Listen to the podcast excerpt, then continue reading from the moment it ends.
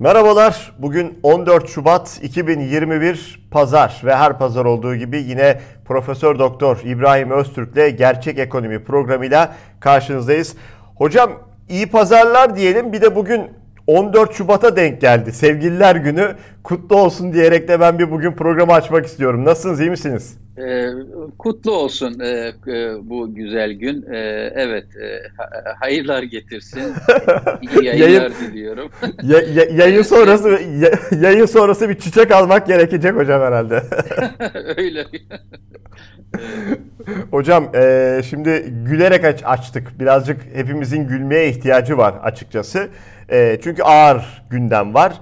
E, maalesef uzayı gösterdiler bu kez. Ayı gösterdiler. Biz uzaya aya bakarken ülkede bir dolaplar dönüyor. Bugün onu konuşacağız. Mesela biz aya bakarken ne yazık ki sizinle geçtiğimiz programlarda da sizin uyarısını yaptığınız gibi ülkede açlık intiharları var ve devam ediyor. Bu çok çok acı. Normal şartlarda hocam şöyle başlamak istiyorum ben. Normal şartlarda bu tarzda uzayla alakalı bir proje, bir çalışma bizi sevindirmeli, mutlu etmeli, gururlandırmalı. Her bir Türkiye Cumhuriyeti vatandaşından bahsediyorum ama ülkede insanlar inanmıyorlar hocam. Niye inanmıyorlar? Şimdi Turan Bey e, şöyle bir şey desek mesela. Hani entelektüel tartışmasını bir yana koyalım. İşte e, Türkiye'nin mesela atom bombası da olsun. E, ne olmuş? Amerika'nın var, Rusya'nın var, Fransa'nın var, şunun var, bunun var. E, Türkiye'nin de olsun. E, işte Kuzey Kore'nin varmış. Denemelerinde habire yapıyor. Pirinç için Japonya'ya yalvarıyor. E, halkı aç ama e, nükleer denemeler yapıyor. E, işte uzay çalışmaları da böyle. Hani ayranı yok içmeye muhabbetini insanın aklına getiriyor. Şimdi ekonomide mesele bir ihtiyaçlar sorunudur. Bir öncelikler sorunudur ekonominin. Hı hı hı. Elbette ki Türkiye'nin uzay çalışmaları yapılsın. Ama e, öncelikler sıralamasında bu nereye tekabül ediyor? E, e, Türkiye'nin insan kaynakları sorununu çözdük mü? Eğitim sorununu çözdük mü? Halkın günlük gıda sorununu çözdük mü? Ete yüzde otuz daha zam yapıldığı bir ortamda e, siz uzay çalışması yapacağız diye açıklıyorsunuz.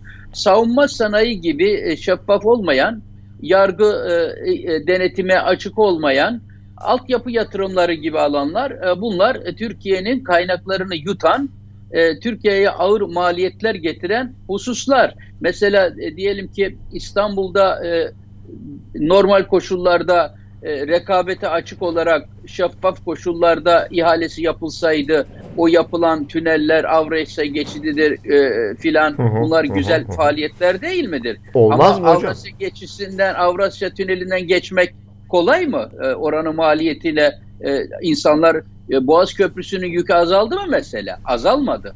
E, niye azalmadı? Çünkü e, maliyetleri o kadar yüksek ki insanlar uzun yolda trafikte beklemeyi göze alıyorlar o tünelleri e, kullanmıyorlar, kullanamıyorlar. E, e, dolayısıyla bir öncelik analizi yaptığınız zaman Türkiye'nin önceliklerinde uzay çalışmaları gibi şeylerin e, maliyetleriyle çıktılar arasındaki ilişki kurulamıyor. E, e, ne elde edeceğiz? E, arada e, önde mesela Japonya çok zengin bir ülke.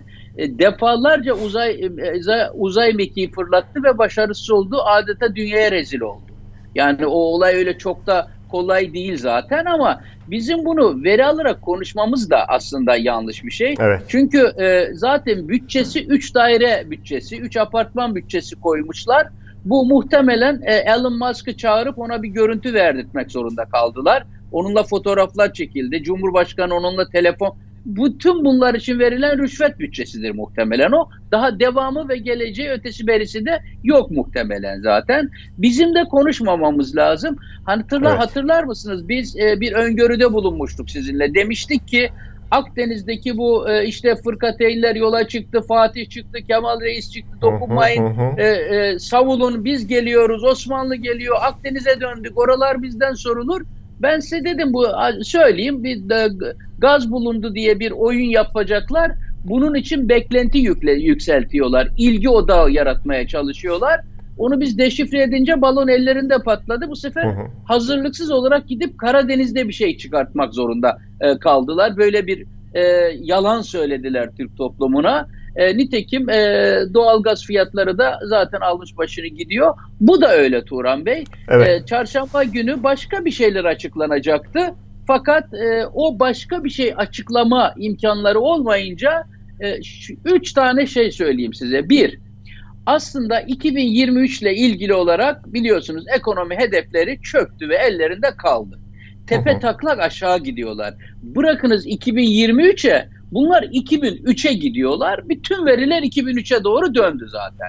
Siyaseten demokrasi, insan hakları düzeyi zaten 1993'e döndü.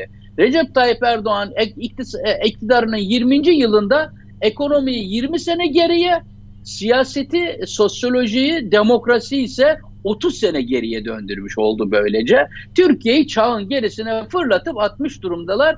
Dolayısıyla 2023 ile ilgili koskocaman boş bir tenekeye döndüler. Fakat e, 2023 ile ilgili esas aradıkları konjüktür size söyleyeyim. O meşhur bunların o maalesef utanç veren ifadeleriyle 100 yıllık cumhuriyet reklam arası bitti. Konu kapanmıştır. Biz oraya döndük diye şeriatı isteriz, hilafeti isteriz bilmem ne diye zaten görüyorsunuz bütün çağrılar açıktan yapılmaya başlandı artık.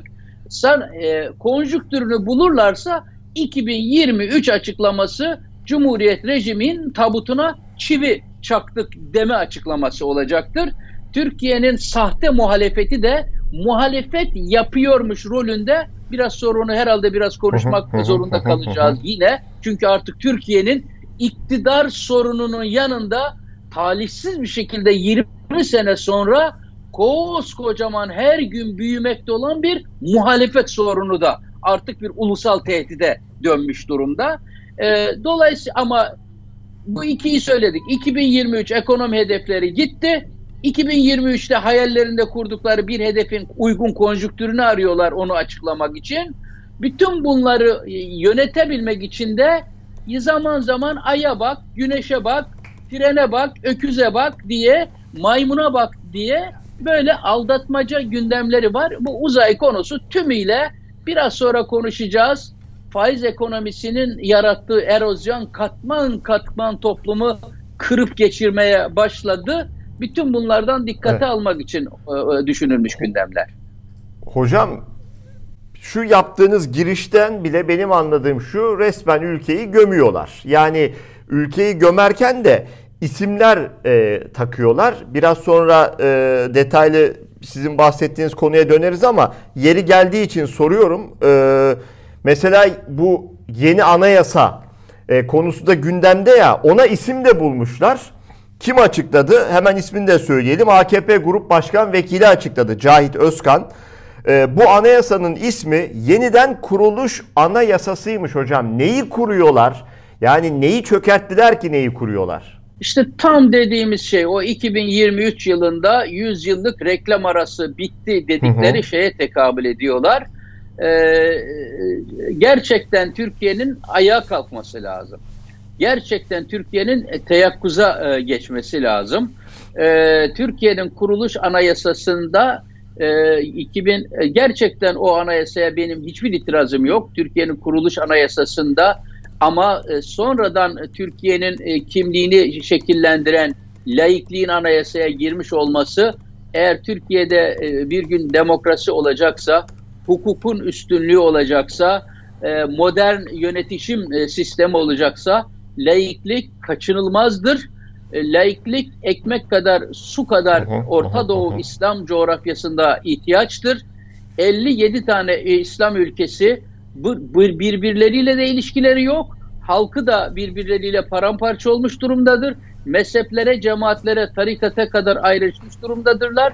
Ve bu o baskının altında e, İslam dünyasında bir tane kalkınma sorununu çözmüş bir tane demokrasi ve hukuk sorununu çözmüş, insanlık ailesinin onur ve haysiyet içerisinde yaşayan bir tek ülke yoktur.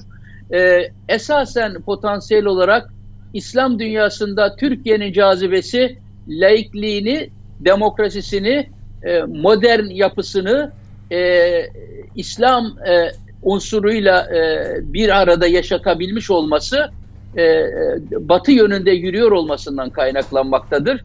Türkiye kendisini hem batıda hem de İslam dünyasında öne çıkartan ve benim adına Atatürk yolu e, dediğim hı hı. ama Atatürk lafından rahatsız olanlar için de hiç önemi yok. E, çağdaş uygarlık düzeyi. Zaten Atatürk de öyle diyor. Beni bırakın diyor. Benim size emanet ettiğim ufuk çağdaş medeniyet düzeyidir. Şu cümle niye insanları rahatsız etsin ki Turan Bey? Çağdaş medeniyet düzeyi bugün yeni yapılan anketlere göre AKP'li seçmenlerin yüzde 34'ü MHP'li seçmenlerin de yüzde 44'ü Türkiye'den kaçıp gitmeyi ve batıda yaşamaya evet. çalışıyorlar. Yapılan anketlere göre Türkiye'de gençlerin okumak için gitmek istedikleri ülkeleri e, Amerika, Avrupa'yı aldığınız zaman e, kafadan yüzde ellisi, yüzde altmışı buralara gitmek istiyorlar. E, Arap ülkelerine, Türk ülkelerine gitmek istemiyorlar. Türkiye'de başı sıkışan aydınların kaçıp sığındıkları yer Batı. İşsiz kalan insanımızın kaçıp sığındığı yer Batı. E, Türkiye'nin ihracatının yüzde yetmişi Batı'ya. Türkiye'nin finansmanının yüzde sekseni Batı'ya dayanıyor. Dolayısıyla e, yani e, Türkiye'nin modern, laik, hukuk devleti olmuş olmasını artık herkesin içine sindirmiş olması lazım. Bunlar milli mutabakat unsurlarının olması lazım. Tartışma ve kavga unsuru olmaktan çıkması lazım. Demokratik laiklik e, gereklidir. Baskıcı laiklik bizim kaçınmamız gereken laikliktir. E, Cumhuriyetin kuruluşundaki Kürtlere, diğer etnik yapılara ademi merkeziyetçi çoğul hakların verilmiş olması kuruluş anayasasının üstünlüklerindendir. Biz bugün hala o kurucu anayasasının e, seviyesine gelemedik. E, o anlamda o anayasayı anımsatmış olmak e, doğrudur. Fakat e, Recep Tayyip Erdoğan'sa eğer söz konusu olan kişi ondan her zaman bir e, kandırmaca, bir yeni üç kağıt beklememiz gerekir. Niye öyle? Çünkü bir kere daha iyisine gidelim ama Türkiye'nin bugün elin temel sorunu nedir Turan Bey? Önce elindeki anayasayı uygula bakalım sen. Evet. Evet. Ee, Erdoğan elindeki anayasanın hiçbir insani maddesini uygulamıyor. Seni ne engelliyor? Yeni anayasa yapacaksın da ne olacak? Anayasaları bütün ülkelerin çok cici laflarla doludur. Çok kallavi laflarla doludur. Uygulamadığınız zaman ne olacak? şu an bürokrasiyi, kurumları çökertmiş, Türkiye'nin anayasanın hükümlerini icra edemez hale gelmiş durumdadır. Bakınız e, e, e, bir milletvekilinin zulme dönen vekilliğinin düşürülmesi Enis Berberoğlu Enis bitti Berberoğlu. nihayet vekilliğine döndü. Türkiye Büyük Millet Meclisi Başkanı Mustafa Şentop'a sordular. E, dedi ki an itibariyle vekilliği geçerli olacak mı olmayacak mı bilmiyoruz. Aynı kişi bir hafta önce de demişti ki Anayasa Mahkemesi'nin meclise dayatma yapma hakkı yoktur, kabul etmiyoruz demişti. Belli ki reisi ona dönmüş, emretmiş, yok yok kabul edelim demiş, ettiler. Şimdi ama reisinden yeni bir talimat gelmediği için kocaman anayasa profesörü Mustafa Şentop, Büyük Millet Meclisi'nin başındaki adam rezil olmaya devam ediyor. Aşağılık bir yöndeki çukura doğru seyahatine devam ediyor ve henüz bilmiyoruz diyor. Niye? Saraydan talimat gelmemiş çünkü. Dolayısıyla Türkiye'de bir yeni anayasa sorunu eğer birse mevcut anayasaya uyma sorunu yüzdür. Dolayısıyla muhalefetin öncelikli olarak bu tek adam rejiminin değişmesi evet. ve e, mevcut anayasaya uyulmasına e, e, davetiye çıkartması gerekiyor. Fakat ne hazindir ki odalar, borsalardan başındaki e, alo fatihler, yandaş Aha. yöneticiler nasıl ki iktidarın, şimdi biraz sonra onu özellikle konuşmak istiyorum. Nasıl ki iktidarın yüksek faiz politikasına çıktılar, arlanmadan destek verdiler. O toplar, o atolar, o asolar, o itolar, o isolar çıktılar, müsiyatlar. Bunu neyin adına e, yüksek faiz politikasına destek verdiler Turan Bey? E, e, sureti haktan gözükerek efendim fiyat istikrarı gerekir. Fiyat istikrarını kurmadan hiçbir yere varamayız. E doğrudur. Gerçekten de doğrudur. Fiyat istikrarını nasıl kuracağız? 2018 yılında ve daha önceki defalarcaki deneyimlerimizde yüksek faizlere döndüğünüzde fiyat istikrarı kuruldu mu? Cari açık sorunu kapandı mı? Türkiye'nin yüksek faizlerle öldüreceği şirketleri vardır. Yok edeceği o aileler, haneler vardır. Yok edeceği ömürler vardır. Ama yüksek faizle ne cari açık kapanır ne de e, enflasyon sorunu çözünür ne de fiyat istikrarı oturur. 40 senelik, 50 senelik Türkiye deneyiminden şu yandaşlık e, baskısı altındaki adamlar hiçbir sonuç çıkartamadılar. Şimdi de kalkmışlar Erdoğan'ı tanımıyorlarmış gibi, Türkiye'nin hukuk sorunu yokmuş gibi, var olan yasaların uygulanması sorunu yokmuş gibi Turan Bey utanmadan şimdi de kampanya başlatmışlar. Evet Türkiye'nin yeni bir anayasa ihtiyacı vardır. Hayır efendim Türkiye'nin anayasal umdeleri, maddeleri, ilkeleri evrensel standartlarda uygulayacak bir kafa sorunu vardır ve evet. an itibariyle Erdoğan e, mevcut söylemi ve eylemleriyle bir milletin cumhurbaşkanı olarak davranmamaktadır. 2015 yılından beri devraldığı junta liderliğini şimdi de bir mafya liderliğiyle derinleştirerek devam etmektedir. Ülkesinin belediye başkanlarıyla, oda başkanlarıyla, basınıyla, aydınlarıyla savaşa, gençleriyle savaşa tutuşmuştur. Onların başarısından e, gurur duyan değil, belediyelerin başarılarından gurur duyan değil, onları nasıl ederiz de gömeriz, nasıl ederiz de başarısızlığa mahkum ederiz diyen bir çete reisi durumunda davranmaktadır. Hocam e, öyle güzel söylediniz ki yani bir mesela gençlerle kavgalı diyorsunuz. E, Boğaziçi gündemi hala biliyorsunuz devam ediyor. Oradaki direniş hala devam ediyor ama bunun mesela Boğaziçi ile kalmayacağını görüyoruz. İşte Galatasaray Üniversitesi'ne sanki yürünüyor gibi. Bir yandan da bunları yaparken mesela e, gidiyor Cumhurbaşkanı Erdoğan Rize'de kendi adıyla e, kendi adının konulduğu Recep Tayyip Erdoğan Üniversitesi'nde ek bina açıyor. Yani öyle bir e, bir tezat var ki bir yandan köklü kurumları çökertmeye çalışırken bir tarafta ek bina açan bir cumhurbaşkanından bahsediyoruz. E, hocam ne diyorsunuz bu konuda? Şimdi e, e, Galatasaray Üniversitesi'nin biliyorsunuz e, denize nazır bir kampüsü var. Denizi Boğaz'ın kenarında, Boğaz'a nazır. E, çok değerli bir arsası var. E, Boğaziçi Üniversitesi'nin e, dünyadaki en değerli e, Boğaz'a nazır devasa bir e, korunun içerisinde, korunmuş bir korunun içerisinde bir kampüsü var. E, Erdoğan, şunu söyleyeyim, e, biz bu programda çok önce haberler verdik Programımızın özelliği herkesin aklına hayaline gelmemiş ama Erdoğan'ın kafasını ben çok iyi bildiğim için kafasındaki öncelikleri ve hayalleri çok iyi bildiğim için hiç kimsenin aklına gelmeyenleri biz burada önceden söylüyoruz. Hatta bazı e, takipçilerimiz diyorlar ki niye eşeğin aklına karpuz kabuğu düşürüyorsun? E, niye e, böyle e, e, onun e, aklına? Hayır öyle değil. Aklında. Bunlar aklında. Ben dediğim için yapmıyor. Ben Erdoğan'a yap diyorum da yapmıyor. Erdoğan'ın yapacağını bildiğim için ben önceden haber veriyorum. Bakınız e, Boğaz Bedrettin Dalan döneminde biliyorsunuz Boğaz ve çevresi büyük bir talana maruz kaldı. Boğaz'ın çevresinin en büyük talanı Turgut Özal döneminde Bedrettin Dalan'ın belediye başkanlığında olmuştu. Fakat buna rağmen e, Bedrettin Dalan'ın da kafa yapısı da bir standart vardı yani nere ne kadar talan edilebilir konusunda onda bile bir izan vardı, bir seviye vardı. Erdoğan için öyle bir şey yok. Erdoğan ele geçirmek ve ülkeyi fethetmek istediği için ve ülkeye düşman bir şuur altıyla yaklaştığı için yıkma ve tahrip etme konusunda bir sınır tanımıyor.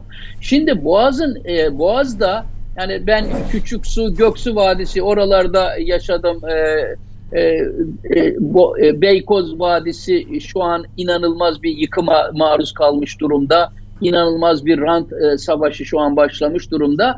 Erdoğan biliyorsunuz Boğazların özel bir imarı var. Boğaz içi imar yasası var. Oraya bugüne kadar hiç kimse dokunamazdı. Orası çok otonomisi güçlü bir imar yasasına tabiydi. O yüzden Boğaz'ın çevresindeki o e, koruluklar, ormanlıklar, parklar, yeşillikler e, korunabilmişti. O vadiler korunabilmişti. Erdoğan şimdi buna da çiziyi atıyor. Artık Boğaziçi imar yasası masası yok. Bana kendime bağladım. Hepsini de açtım.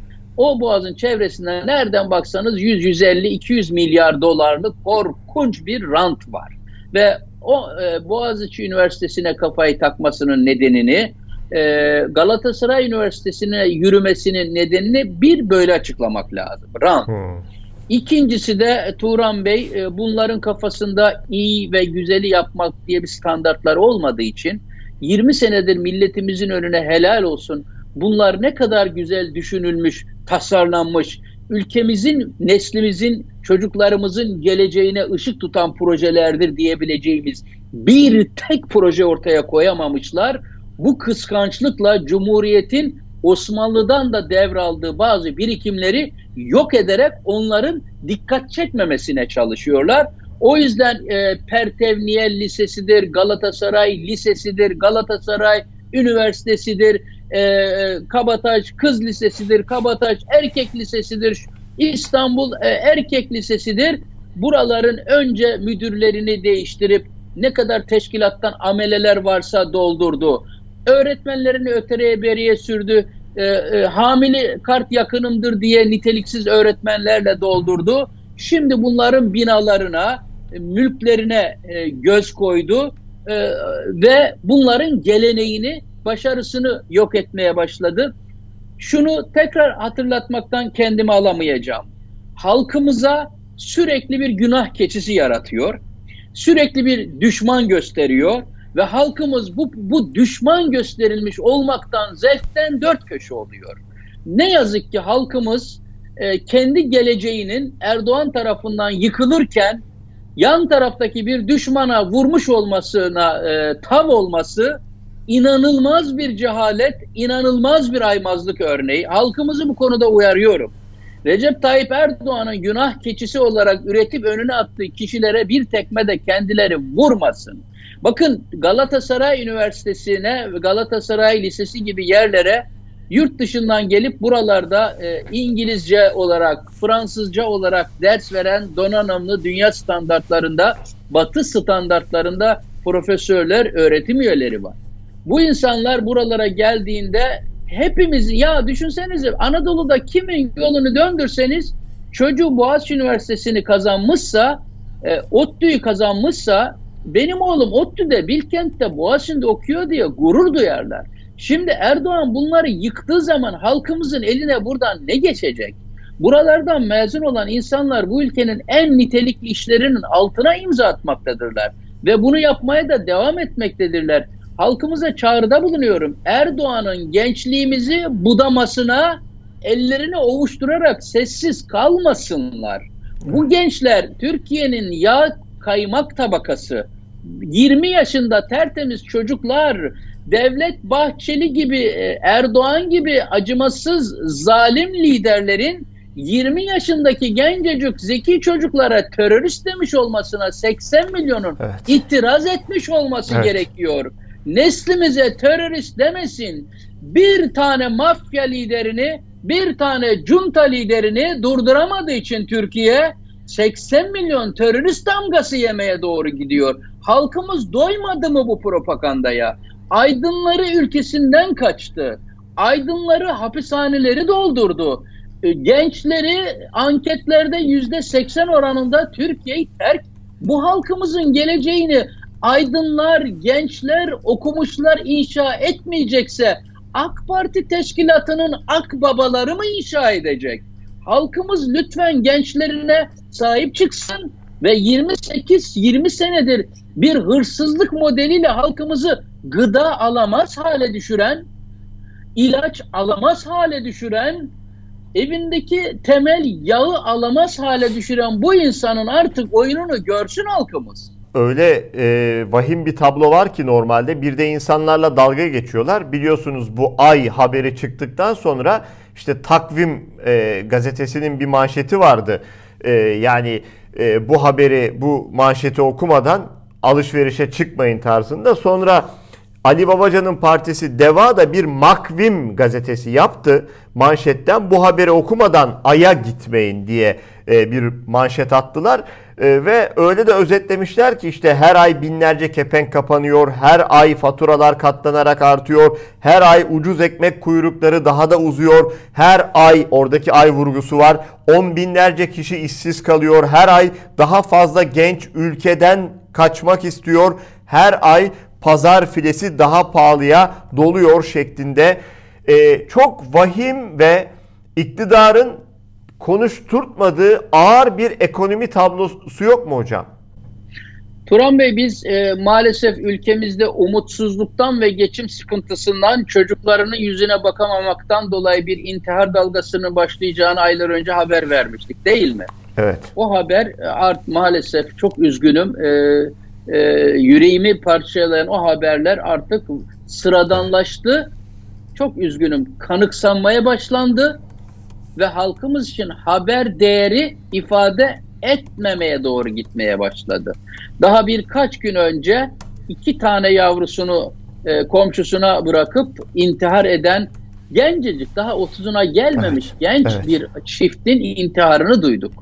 Daha e, birkaç gün önce sosyal medyada 10. kattan kendisini sokağa, taşlara çakan milletin gözlerinin önünde bir intihar vakasını adeta ağır çekimde seyrettik. Gençler ard arda intihar ediyor. Ya kaçıyorlar ya intihar ediyorlar.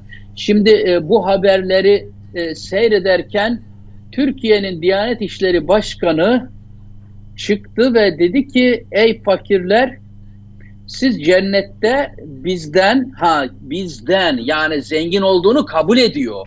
Biz evet. zenginler bu dünyada zenginiz.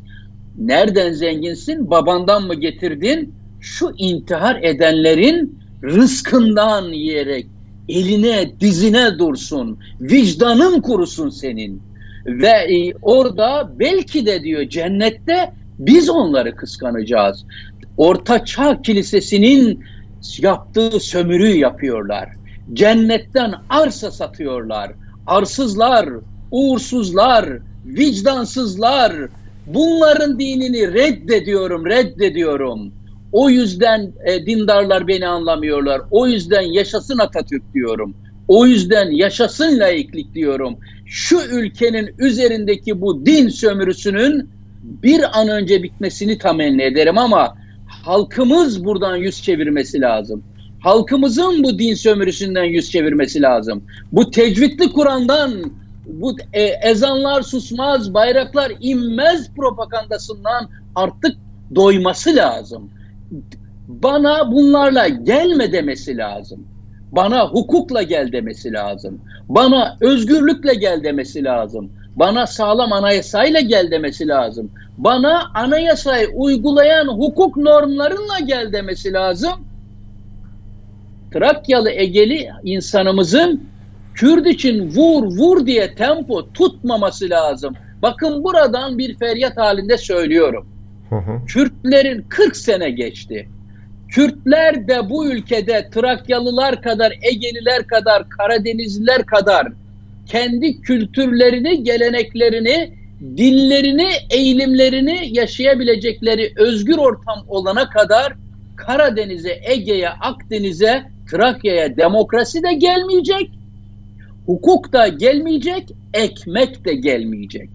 Türkiye'nin ekonomisini, ekmeğini, demokrasisini ileri götürecek husus Cumhuriyet'in kuruluşunda da kardeşimiz olan Kurtuluş Savaşı'nda da kardeşimiz olan, Çanakkale'de de kardeşimiz olan, Türkler Anadolu'ya gelmeden de Anadolu'da olan Kürtlere de Bulgaristan'daki Türk kardeşlerimiz için istediğimiz hakları da Doğu Türkistan'daki Türk ve Müslüman kardeşlerimiz için istediğimiz, gerçi onlar AK Partiler istemiyor ama halkımız bunları onlar için de istememiz lazım. Rejim Kürtler üzerinden ve din üzerinden sömürgeciliğini sürdürebiliyor. Dinci Erdoğan'ın, faşist Erdoğan'ın dönüp Kürtleri e, sömürmeye ve soykırıma tabi tutmaya ve din tüccarlığına dönüp sığınmış olmasına şaşırmamamız gerekiyor. Bizim bu iki oyundan çıkmamız lazım. Başka takdirde kendi geleceğimizi de gömmüş oluyoruz Turan Bey. Muhalefet bu tablonun karşısında e, tuhaf bir şekilde e, yani iktidara bir koltuk değneği oluyor gibi geliyor. Öyle öyle yerlerde öyle açıklamalarla çıkıyorlar ki şaşırtıyorlar. Turan Bey ben size ilk defa bir ifadeyi daha kullanayım burada izninizle bu programda. Buyurun. Erdoğan her yere e, kayyum atıyor ya. Hı hı. Çok çelişkili bir şey, çok ilginç bir şey söyleyeceğim. Erdoğan'ın kayyumu ortağı olan MHP kadar bir de muhalefet Erdoğan'ın kayyımıdır. Bakın bugün e, bir iki gün önce CHP'lilerin Erdoğan'ın Libya politikasına, Suriye politikasına, Doğa Akdeniz'deki e, politikasına, Yunanistan'la sürdürdüğü gerilim politikasının tümüne destek verdiler. Ve Erdoğan'a çağrıda bulundu CHP'liler. Dediler ki sakın bu yoldan dönme, senin arkandayız. Şimdi bu ne anlama geliyor? Bu şu anlamına geliyor. Ben size söylüyorum. Erdoğan aslında Amerika ile anlaşmak istiyor. Batı'ya yaklaşmak istiyor çünkü modeli çöktü. Para lazım, pazar lazım, finans lazım, sermaye lazım. Bunlar Rus ortaklarından gelemez. Çin Erdoğan'a zaten güvenmediği için o kadar büyük bir parayı Türkiye'ye gönememez. Çünkü Erdoğan'dan sonra geleceklerin e, Çin'in Doğu Türkistan'daki yaptıklarından dolayı Çin'in varlıklarının Türkiye'de bloke edilmesi ihtimalini de bilir. Onun için çok da fazla gelemez. Ayrıca Erdoğan'a da güvenemez. E, dolayısıyla Erdoğan aslında Batı'nın ve Amerika'nın yanına dönmek istiyor. Ama bu dönüşün Erdoğan'ın dönüp son yenmek istediği nihai hedefi olan Avrasyacıları ve Ergenekoncuları yönme, yenmek ve yok etmek istiyor. Nihai zaferini böylece ilan etmek istiyor. İşte bu Ergenekoncular muhalefeti de yönettiği için muhalefette de İyi Parti'nin içine de e, çok sayıda faşist, e, işkenceci, Ergenekoncu soktukları için CHP'de de bunlardan olduğu için korkuyorlar. CHP de Erdoğan'ın demokrasiye, batıya, Amerika'ya dönmesinden ve dönüp Ergenekon'la hesaplaşmış olmasından çok korkuyor. O yüzden de diyor ki aman sen Batı'nın yanına geçme, er Amerika'ya dönme, demokrasiye kazara dönme. Çünkü o hesaplaşma bizi de yöneten e, kankalarımız olan Ergenekon'un başını zora sokacaktır. Şu an e, muhalefet de artık Erdoğan'ın Ergenekon hattında kalması için uğraşıyor. Dolayısıyla şunu söyleyelim çok talihsiz bir şekilde İyi Parti ve CHP aslında Türkiye'nin demokrasiye gidişi için değil, tam tersi Ergenekon'un tasarladığı Erdoğan sonrası içinde geçerli olacak bir Ergenekon mimarisinin parçası olduklarını sureti haktan muhalefet yaparmış gibi gözüktüklerini ve aslında Kürtlere, azınlıklara, e, e, çeşitli mağdur kesimlere bir demokrasi vaat etmediklerini, gerçek bir sivil anayasanın adaletin üstünlüğünü ya ben size bir şey söyleyeyim. Meral Akşener çıktı dedi ki yerel seçimlerde Kars'ı HDP alacaksa AK Parti alsın dedi. Şimdi bir düşünsenize aday çıkartmadı oradan. Kendi adayı nasıl olsa orada kazanamayacak diye aday çıkartmadı ki AK Parti kazansın orada diye. Buna rağmen kazanamadı. Bu sefer kayyım atadılar. Dolayısıyla çok üzgünüm, çok temenni ederim ama Meral Akşenerlerden e, kendi partisinde 8 defa mağlup olup koltuğunu bırakıp gitmeyip partisinin parçalanmasını bile göze alacak duruma düşmüş olan Kemal Kılıçdaroğlu'ndan bunlardan Türkiye maalesef demokrasi de insan hakları da bir iktisadi kalkınma da bekleyemez. O yüzden sürekli diyorum Türkiye'nin üzerine, Türkiye'nin vadisine bir akşam karanlığı gittikçe çökmektedir diye. O yüzden gençlere sınır kapılarını gösteriyorum. Kendi geleceğinizi kurtarın. Belki istikbalde dönüp ülkenize daha iyi yardım edebilirsiniz diye o çocukların ayaklar altında alınmasını bu nedenle istemiyorum ben evet. Turan Bey. Sizinle geç, geçen haftaki galiba programda konuştuğumuzda da evet gençlere e, bu çağrıyı yapmıştınız ve e, yönlendirme yapmıştınız. Ee, mesela hocam yine hafta içi dikkatimi çeken haberlerden biriydi. Siz zaman zaman bu e, tarım konusuna da giriyorsunuz. Mesela 2 milyon çiftçinin tapusuna ipotek konmuş.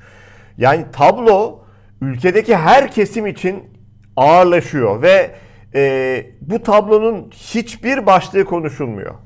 Yok konuşulmuyor. Ee, ne, neden? Ee, Erdoğan e, şöyle oturdu düşündü. 2012 yılında benim Erdoğan'la işte e, o yaptığım e, görüşmelerden umutsuz ayrılmamın ve e, bu bu kişiyle artık aynı yolda yürümek mümkün değil. Bu kafası başka yerlerde dememe neden olan durum buydu. Erdoğan'ın çevresinde 70 yaşında yaşlılar var. O yaşlılar Erdoğan'a intikam yemin ettirip duruyorlar. Onlara e, e, e, Osmanlı'dan beri biriktirdikleri Cumhuriyet rejimiyle ilgili biriktirdikleri ne kadar intikam dolu gündemler varsa ona kışkırtıyorlar ve sen bunları yaparsın koçum seni kimse tutamaz biz arkandayız diyorlar. Fakat Erdoğan'ın e, entelektüel e, zihni yapısı, bilgisi donanımı ve dünya görüşü yok öyle bir dünya görüşü zaten. Dünya görmüşlüğü de yok zaten. Kitapta okumuşluğu yok zaten. Dolayısıyla Erdoğan'ın şu, bu kız şu kısım çok üzüyor beni. Ya işte ülkenin beş tane öncelikli sorununu tarif edersiniz. Bu beş sorununu çözecek yol ve yordamları ortaya koyarsınız. Bunun entelektüel bilim ekibini kurarsınız. Bunun bürokratik ekibini kurarsınız. Bunların ortak eşgüdüm mekanizmalarını oluşturursunuz. Yurt dışından da gerektiğinde uzmanlarını getirirsiniz. E, bunun bütçelerini koyarsınız zaman ve takvimini uygulama aşamalarını deklare edersiniz ve güçlü liderliğinizle tek özelliği o güçlü liderliği var. O güçlü liderliğinizle de bunun sonuçlarını almak istersiniz. İşte bu dersiniz ki önümüzdeki 10 sene zarfında Türkiye'nin teknik eğitim açığını 10 düz Türkiye ilk e, 50'ye giriyor. E, ancak 50. sırada yer alabiliyor. Ben bunu alacağım 10 senelik bu uygulama takvimine göre 10 senenin sonunda ilk 30'a sokacağım Türkiye'yi. İşte Türkiye'nin e, yüzde beş ve üzerinde büyüdüğü zaman cari açığı ülkeyi çökertir duruma geliyor. Ben üretim dönüşümünü, girdi dönüşümünü, aramal kullanımı ve üretim dönüşümünü şu mimariye göre, şu takvime göre yapacağım ki Türkiye yüzde beş büyüyecek ama buna rağmen 40 senedir olduğu gibi cari açık sorunu olmayacak, enflasyonu patlamayacak. Bunlar bunları e, Türkiye'nin yapamıyor durumda olmasına acizane ömrünü bu işlere vermiş bir insan olarak çok hayıflanıyorum. 20 e, senede Türkiye'nin e, sizi temin ediyorum şu dinamik ülkede Türkiye'nin gündeminden ebediyen olmak üzere döviz, faiz, enflasyon, dış açık, bütçe açığı sorununu e, tümüyle tarihe gömmek işten bile değil. Niye değil? Turan Bey bir kere dünyada para sorun olmaktan çıktı zaten. 18 trilyonluk bir kaynak bedava gidecek yer arıyor. Gidecek yer bulamadığı için de işte e, elektronik kripto paralara gidiyor. E, şirketler batmış olsa bile borsaya gidiyor. Böyle uyduruk yerlere uzaya gidiyor, füzeye gidiyor, silaha gidiyor. Niye? E para bir yere gitmek ister. Para su gibidir. Bir yere akmak, gitmek, getiri elde etmek ister. Dolayısıyla kalkınmamızın önünde aslında bir parasal bir handikapta kalmadı. Ama bunu işte Erdoğan'ın böyle bir vizyonu yok. Etrafına böyle insanlar tutmuyor. E, Erdoğan e, amele e, yapacağı, e, el pençe divan duracak, bunun her dediğine evet efendim siz ne muhteşem insansız diyecek kapı kulları aradığı için onların da canına minnet Turan Bey ne güzel 20 yerden maaş alıyorlar şu fakir milletin üzerinden bir de caka satıyorlar ben Cumhurbaşkanı'nın danışmanıyım diye. Harika onlar da haramzadeliğin sonu yok ki. Ee, haramın zaten utanç ve ar vesilesi olmaktan da çıkalı çok oldu o memleketten zaten. Dolayısıyla e, aslında Türkiye'nin sorunları e, e, öncelik sıralamasına göre iyi bir mimariyle, iyi bir kurguyla hızla çözülebilecek sorunlarken e, maalesef e, bu dediğimiz tutum ve davranışlardan dolayı e, çözülmüyor. E, mesela e, e izniniz olursa e, bu e, hafta benim çok dikkatimi çeken ama beklediğimiz bir şeyler oluyor. Bu faiz ekonomisinin baskısı çok belirginleşmeye başladı Turan Bey. Bu yüksek Nasıl faizler... hocam? Onu açar mısınız? Evet. E, önemli. E, açalım gerçekten çok önemli çünkü bu benim artık halkımız unutmasın. Bu benim meşhur tahtara belli ekonomisi tabirimde. artık şimdi dövizi biraz aşağı bastıralım ama bunun için faizi yükseltelim. İktisadi faaliyet olmasın. Üretim, müretim, istihdam dursun. E, döviz e, çünkü içeriye yüksek faizle e, ödenemeyen, döndürülemeyen e, borçlar için döviz gelmesi lazım. Bakın an itibariyle size son istatistiği söyleyeyim. 2020 hı hı. yılının cari açığının ne kadar geleceği şimdi açıklandı. Biz onu programımızda en az 3 ay önce tahmin ederek söyledik burada. Ben dedim ki Türkiye'nin 2020 yılının cari açığı en az 35 milyar dolar olacak. 40 milyar dolara kadar değişebilir. O aralığa bakacağız. Açıklandı 36,5 milyar dolarlık dış açığı var Türkiye'nin. Bu Türkiye'nin milli gelirinin yüzde üç buçuğuna tekabül ediyor. Milli gelirinin yüzde beşi kadar da bütçe açığı var. İkiz açıkları yüzde ona doğru gidiyor. Merkez Bankası'nın an itibariyle bu yüksek faiz politikasına rağmen net rezervleri 70 milyar dolar açık var an itibariyle Turan Bey ve kısa vadede bir yıldan az bir sürede Türkiye 230 milyar dolar borç ödeyecek. Şimdi bunları bir yana koyalım ve halkımıza şunu söyleyelim. Kimse uzun vadeli olarak dövizin çok düşeceğini beklemesin, biraz sabretsin. Kimse elindeki dövizini bozdurmasın. Ha zamanında hareket edilseydi 8,5'lardayken dolar, 9,5'lardayken avro dediğimiz gibi o faiz artışı bir 4-5 aylık dövizin tabii ki düşmesine neden olacağını söylemiştik. Onu kaçıranlar kaçırdı. Artık bu saatten sonra dövizi bozdurmaya e, gerek yok. E, çünkü e, kapana sıkışmış durumda ekonomi ve buradan çıkışı yok. Bakın e, e, İSO Başkanı Erdal Bahçıvan açıklama yaptı ve dedi ki hızla artan emtia ve navlun fiyatları e, üretimimizi feci halde vurmuş durumda. Termin sorunları almış başını gidiyor. E, e, yani e, verilen üretim e, ordurları, talimatları yerine getirilemiyor. Keza mobilyacılar ham madde ihracatına sınırlama getirilmesini söylüyor.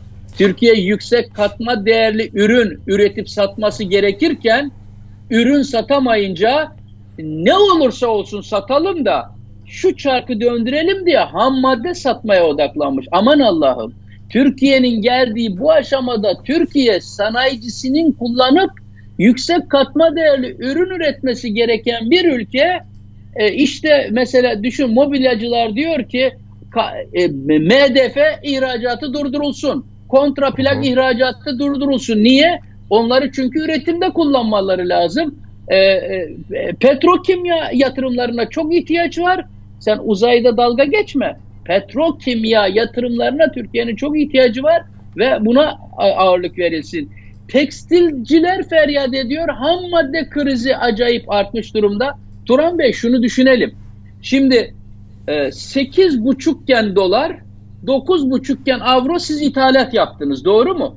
Hı hı. Çok yüksek bir bedel ödeyerek ithalat yaptınız. Öyle. Bir de bir de o ithalatı yapmak için ayrıca Recep Tayyip Erdoğan engel olmak istedi e, dış açığı durdurmak için. Korkunç da bir vergi koydu. ithalat vergisi koydu. Bir de o vergileri koydunuz ve bunları ithal ettiniz. Şimdi ürettiniz satacaksınız ve satacağınız zaman döviz sürekli düşüyor. Korkunç bir maliyetle alıp neredeyse yüzde otuz, yüzde kırk aşağısından satmak zorunda kalmışlar. Yani üreterek mi ölelim, üretmeyerek mi ölelim noktasına reel ekonomi getirilmiş durumda. Korkunç bir şey. Ve mesela bir tane ben çok önemsediğim bir haber Türkiye'nin en büyük yerli ve milli e, e, beyaz eşya, mutfak eşyası üreticilerinden birisi olan o şirketin ismini vereceğim. Ülkemizin yerli kurumudur. Termikel fabrikası artık içinde bulunduğu e, finansal krizleri döndüremediği için a, finansal e, sorunlarını çözemediği için satışa çıktığı haberini aldık. E, onu muhtemelen bir yabancı e, gelir 3 kuruş fiyata devralır e, e, ve Türkiye'yi kendi iç pazarı haline e, döndürür.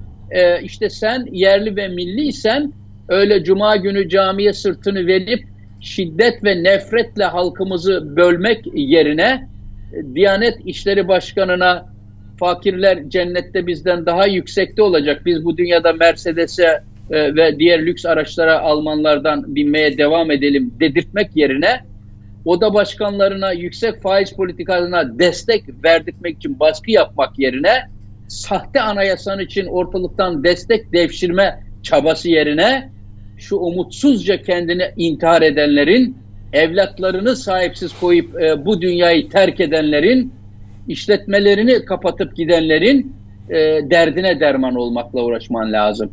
Neler diyerek gelmişlerdiler, şimdi nerelerde Türkiye'nin ömrünü yok ediyorlar Turan Bey. Peki hocam çok teşekkür ediyoruz. Var mı eklemek istediğiniz? Çok teşekkürler. Konular bitmez. Biraz da haftaya evet. bırakalım. Tamam hocam haftaya da bırakalım. Bitmez dediğiniz gibi. Ee, her hafta bizi ilgiyle takip eden seyircilerimize de yine programı kapatırken e, bir teşekkür etmiş olalım. Haftaya görüşmek üzere hocam. Hoşçakalın. İyi günler diliyorum efendim. Hoşçakalın. İyi pazarlar. Haftaya bir başka programda daha yine bu ekranlarda Moonstar TV ekranlarında buluşmak üzere diyelim. İyi hafta sonları.